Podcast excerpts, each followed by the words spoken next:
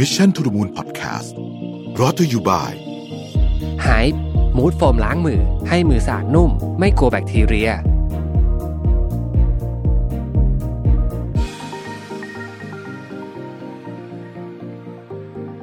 สวัสดีครับยินดีต้อนรับเข้าสู่ Mission to the Moon Podcast นะครับคุณอยู่กับประวิทยานุสาหะครับผม ก็วันนี้กลับมาเป็นแบบเจอภาพกันอีกครั้งหนึ่งนะครับ หลังจากไม่มีอะไรฮะคือผมเว็บแคมผมมันเจ๋ง ก็เลยไม่แล้วช่วงนั้นมันมันอยู่สลับที่สลับที่ก็เลย ไม่ได้แบบรูปแต่วันนี้กลับมานะฮะโอเคนะครับ ก็วันนี้เนี่ยจะเอา article หนึ่งใน Time Magazine ฉบับนี้นะครับ ก็อันนี้เป็นฉบับที่เอ่อ12ถึง19นะครับ2021 นะฮะ ก็ยังคงยังคงชอบอะไรที่เป็นกระดาษอยู่นะครับแล้วก็นี่ก็เป็น magazine ที่ที่ผมยังคงรับแบบกระดาษอยู่นะฮะก็เหลือไม่เยอะละนะฮะก็เหลืออยู่เล่มสองเล่มตอนนี้นะฮะเออไม่รู้ก็จะพิมพ์อีกนานแค่ไหนเนาะสักวันหนึ่งเขาคงต้องเลิกพิมพ์นะครับเพราะว่าผมเชื่อว่าคนก็ไปรับแบบดิจิตอลกันหมดละนะฮะแต่ส่วนตัวก็ยังค่อนข้างชอบแบบกระดาษอยู่โอเคนะครับว่าบทความวันนี้เนี่ยเขียนโดยเจฟฟรีย์คลูเกอร์นะครับชื่อว่า The Psychology of Influence นะฮะซึ่งเขาพูดถึง โควิด -19 นี่แหละในในสามเรื่องด้วยกัน เรื่องที่หนึ่งก็คือว่าจริงไหมถ้าสมมติว่าเราอายที่เพราะว่าเราเไม่ social distance หรือว่าไปแหล่งมั่วสุมมาอะไรอย่างงี้เนี่ยนะแล้วมันจะทำให้เราเปิดเผยเมากขึ้นมาจะจะช่วยเรากลัวมากขึ้นไหมแล้วกันในการทำแบบนั้นนะฮะนี่ข้อที่หนึ่งนะครับ ข้อที่สองก็คือว่าเเรื่องวัคซีนและคนที่ไม่ยอมฉีดวัคซีนนะฮะคนที่ไม่ยอมฉีดวัคซีนเนี่ย เราไป หรือคนที่รังเกียจวัคซีนเนี่ย anti วัคซีนเนี่ยนะเราไปตีตราว่าเขาแบบเป็นคนแบบไม่ดีนู่นนี่เนี่ยมัน work หรือเปล่านะแล้วสุดท้ายคือว่าเหตุผลของการที่จะฉีดหรือไม่ฉีดวัคซีน ซึ่งนี้แน่นอนทำที่สหรัฐอเมริกานะครับประเทศที่ฉีดวัคซีนไปค่อนข้างเยอะมากแล้วเนี่ยอย่างไรก็ดีเนี่ยผมคิดว่า วิธีวิธีคิดเรื่องนี้เนี่ยน่าสนใจในเชิงในเชิงที่จะมาปรับใช้เหมือนกันเพราะว่ามันมี factor หนึ่งที่เราไม่ได้คุยกันนะฮะนอกจากว่าวัคซีนเรา ต้อง speed up มาก ๆ เลยเนี่ยเพราะว่าเราช้าแล้วเนี่ยนะประเด็นหนึ่งก็คือว่าจะมีคนไม่ยอมฉีดเยอะหรือเปล่า อันนี้ยังไม่ได้ยังไม่ได้ค่อยได้คุยประเด็นนี้กันเท่าไหร่นะฮะเอา part นี้ก่อนแล้วกันนะฮะบทความนี้ก็บอกว่ามันมีความเชื่ออย่างหนึ่งนะว่าถ้าสมมติว่าเราทำให้กิจกรรมบางอย่างเป็นเรื่องน่าอายเนี่ยกิจกรรมนั้นมันจะมันจะไม่ถูกทำนะฮะซึ่งอันนี้เป็นความจริงกับบางเรื่องเท่านั้นนะบทความนี้ก็เราพยายามจะบอกเขาบอกว่า การที่เราพยายามที่จะต่อสู้กับโควิด -19 ด้วยการใช้ใช้คำว่าเหมือนกับทำให้คนที่ไม่ทำตามกฎอับอายนะใช้ความอับอายเขาต่อสู้เนี่ยนะฮะ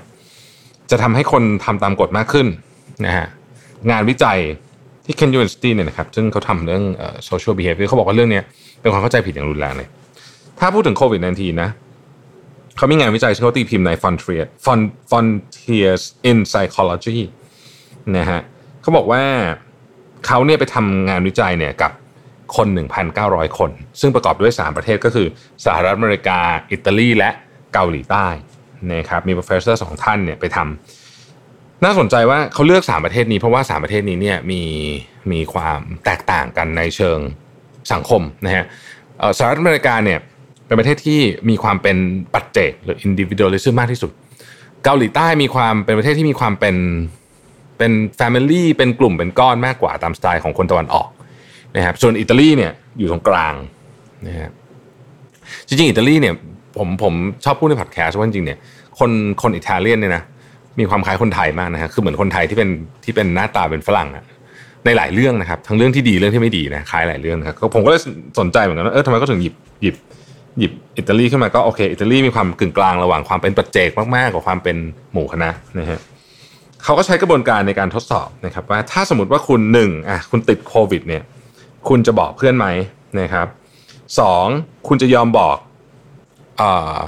เจ้าหน้าที่เปล่านะถึงข้อมูลที่แท้จริงไทม์ไลน์ว่างั้นเถอะนะครับ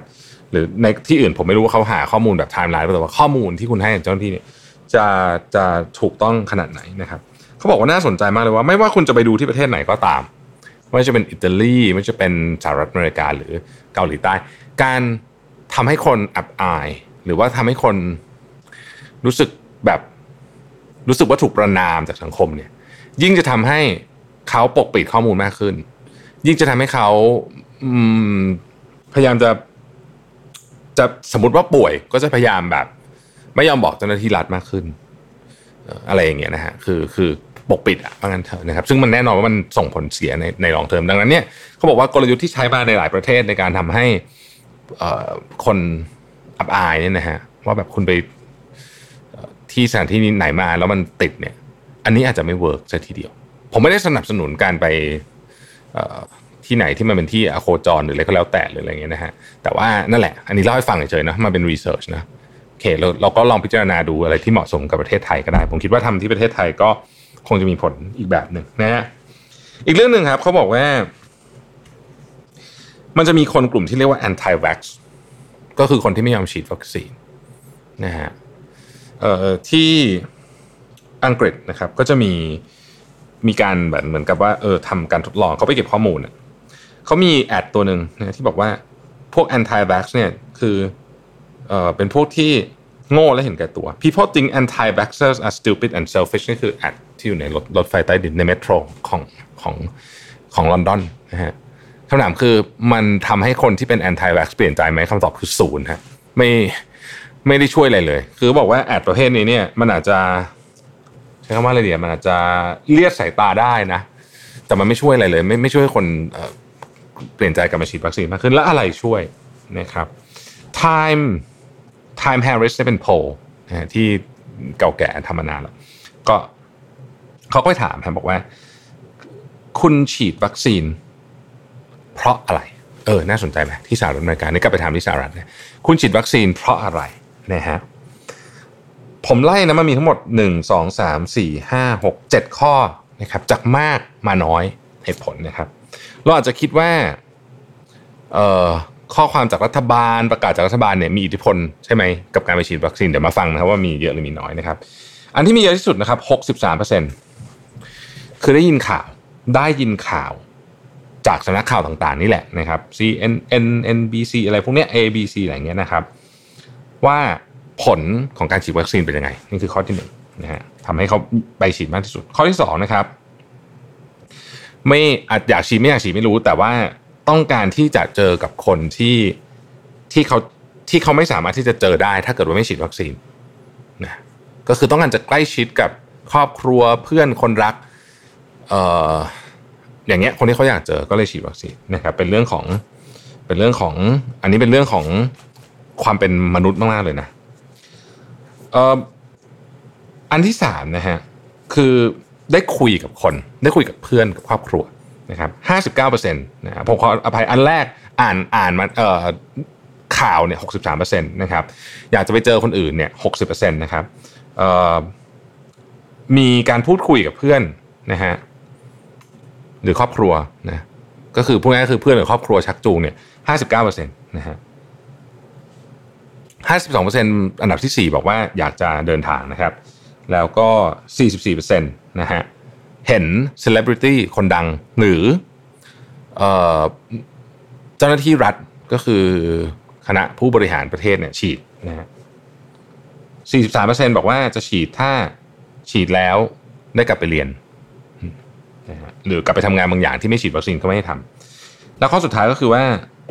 ได้รับการติดต่อจากเจ้าหน้าที่รัฐพูดง่ายคือข้อได้รับการติดต่อจากเจ้าหน้าที่รัฐเนี่ยทำให้คนฉีด 32เปอร์เซ็นต์เท่านั้นคือต่ำที่สุดในใน list ในใน list เจ็ดข้อนี้นะครับผมทวนอีกทีหนึ่งนะครับอันที่อันที่ทำให้คนอยากฉีดมากที่สุดคือหนึ่งเห็นข่าวจากสำนักข่าวต่างๆ ว่าเอ้ยฉีดแล้ว work สองเขาอยากจะไปเจอคนที่ปัจจุบันนี้เจอไม่ได้ถ้าไม่ฉีดวัคซีนสามนะครับเพื่อนชวนครอบครัวชวนฉีดวัคซีนสี่ อยากเดินทางห้านะฮะเห็นคนดังหรือว่าคนในรัฐบาลฉีดหกนะครับต้องการจะกลับไปทำงานกลับไปเรียน แล้วก็อันดับสุดท้ายนะครับก็คือได้รับการติดต่อจากเจ้าหน้าที่รัฐนะเพราะฉะนั้นเขาบอกว่านี่แหละคืออิ f ฟ u e n c e ที่ที่ที่ต้องถูก manage จัดการให้ดี ถ้าต้องการให้คนฉีดวัคซีนเยอะนะครับ อีกงานหนึ่งนะฮะพูดถึงงานวิจัยบอกว่า เขาให้คนเนี่ยนะครับ อ่านอ่านงาน สามชิ้น แล้วมาตอบว่าคุณอยากฉีดวัคซีนเพิ่มขึ้นหรือน้อยลงนะฮะก็จะมีกลุ่มแรกเนี่ยให้อ่านงานเกี่ยวกับวิจัยชิ้นหนึ่งนะครับ ที่ทำความเชื่อมโยงระหว่างอาการออทิสติกนะกับกับเรื่องวัคซีนว่ามันไม่มีความเกี่ยวข้องกันนะฮะคืองานวิจัยบอกว่ามันไม่เกี่ยวข้องกันนี่คืองานชิ้นที่หนึ่งนะครับ งานชิ้นที่สองนะครับ ให้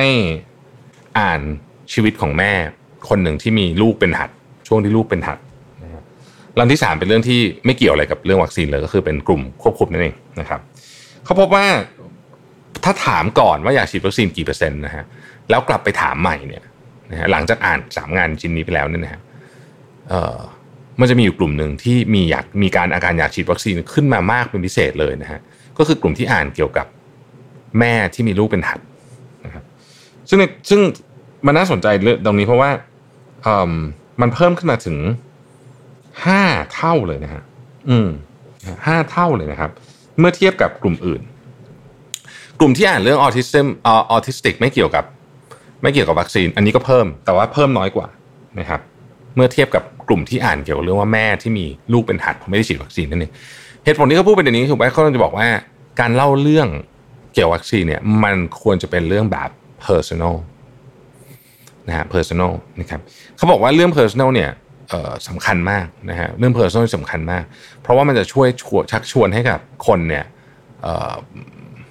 เหมือนกับมีความคือคือคนมันตัดสินใจเร็วนะเรื่องนี้มันใช้อารมณ์เยอะนะฮะอีกอีกงานหนึ่งเขาไปทดลองบอกว่าให้ไปฟังไปฟังที่คุณหมอเฟาวซี่พูดพูดเรื่องวัคซีนนะครับเสร็จแล้วเนี่ยพอดูวิดีโอนั้นจบนะฮะก็ให้ถามว่าอยากฉีดวัคซีนเท่าไหร่เสร็จแล้วให้ดูอีกวิดีโอต่อก็คือ ไปดูวิดีโอของลูกแม่อีกละแม่คนหนึ่งที่เล่าเรื่องว่าลูกตัวเองเนี่ยมีอาการแทรกซ้อนจากเรื่องวัคซีนที่ไม่ใช่วัคซีนโควิดด้วยนะวัคซีนอื่นๆ ยังไงนะฮะถ้าเกิดเป็นแบบนี้เนี่ยเอ่อ impact ของ speech ของคุณหมอฟาวซี่เนี่ยจะน้อยกว่าของแม่ที่ได้รับผลลบจากวัคซีนนะฮะพอนึกภาพตามเนาะคือพูดง่ายๆคือว่า personal story เนี่ยนะฮะส่ง impact มากที่สุด ในเชิงของการเล่าเรื่องวัคซีนนะครับเช่นสมมติว่าเราอยากชวนไปฉีดวัคซีนเราบอกว่าโอเคเนี่ยฉันฉีดวัคซีนเสร็จแล้วนะเอ่อสามารถกลับไป เข้าเป็นเรียนห้องเรียนหนังสือไปเจอไปเจอเพื่อนไปกลับไปมหาวิทยาลัยเรียนแบบเจอหน้าอาจารย์ได้แล้วรู้สึกว่าชีวิตแบบแบบกลับมาเป็นปกติสักทีอะไรอย่างเงี้ยคือคือมันเป็นแบบเรื่องราวที่คนฟังแล้วจะสามารถรีเลทกับตัวเองได้นะฮะอันนี้เขาบอกว่าการสื่อสารด้านวัคซีนเนี่ยไม่ว่าจะเป็นที่ไหนก็ตามเนี่ยนะครับ จึงมีความสำคัญมากต้องมีการวางกลยุทธ์และต้องเข้าใจจิตวิทยาด้วย ว่าคนเรื่องโควิด -19 อะไรคือความอับอาย อับอายใช้ได้ไหมนะฮะ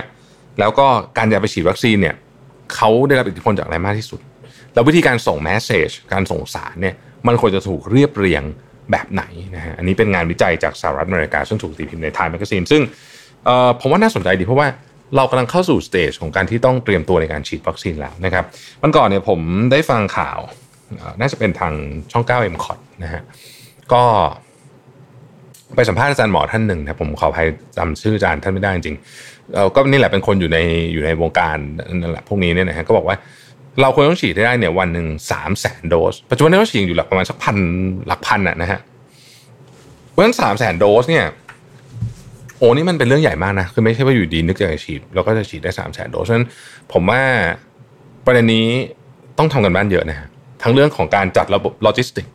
เรื่องของการสื่อสารว่าจะเอา message แบบไหน เราต้องมาคิดว่าแล้วถ้าเกิดคนไม่ยอมฉีดเยอะจะทำยังไง เพราะว่าเราต้องการ herd immunity นะฮะซึ่งก็แน่นอนมันก็พูดถึง6-70%ของประชากร แล้วนี้ต้องตัดคนที่ฉีดไม่ได้ไปด้วยเช่นเด็กอะไรอย่างเงี้ยมันก็จะเหลือประชากรที่ต้องฉีดแบบเยอะอะนะคือถ้าเกิดมันมีคนไม่อยากฉีดขึ้นมาจำนวนหนึ่งเนี่ย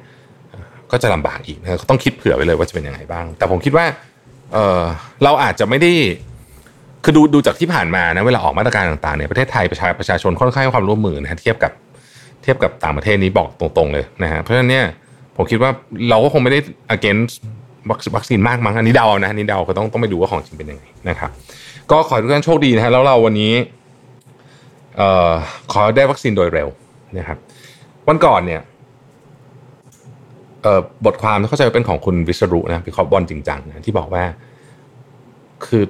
เราตั้งการ์ดสูงนักมวยครับตั้งการ์ดสูงเนี่ยได้นะครับ แต่คุณเคยเห็นมวยที่ชนะด้วยการตั้งการ์ดเพียงเดียวไหมมันไม่ได้ไงคือมันต้องตั้งการ์ดมันต้องต่อยด้วย มันต้องออกหมัดด้วยการออกหมัดของเราก็คือวัคซีนนั่นเองนะฮะซึ่งตอนนี้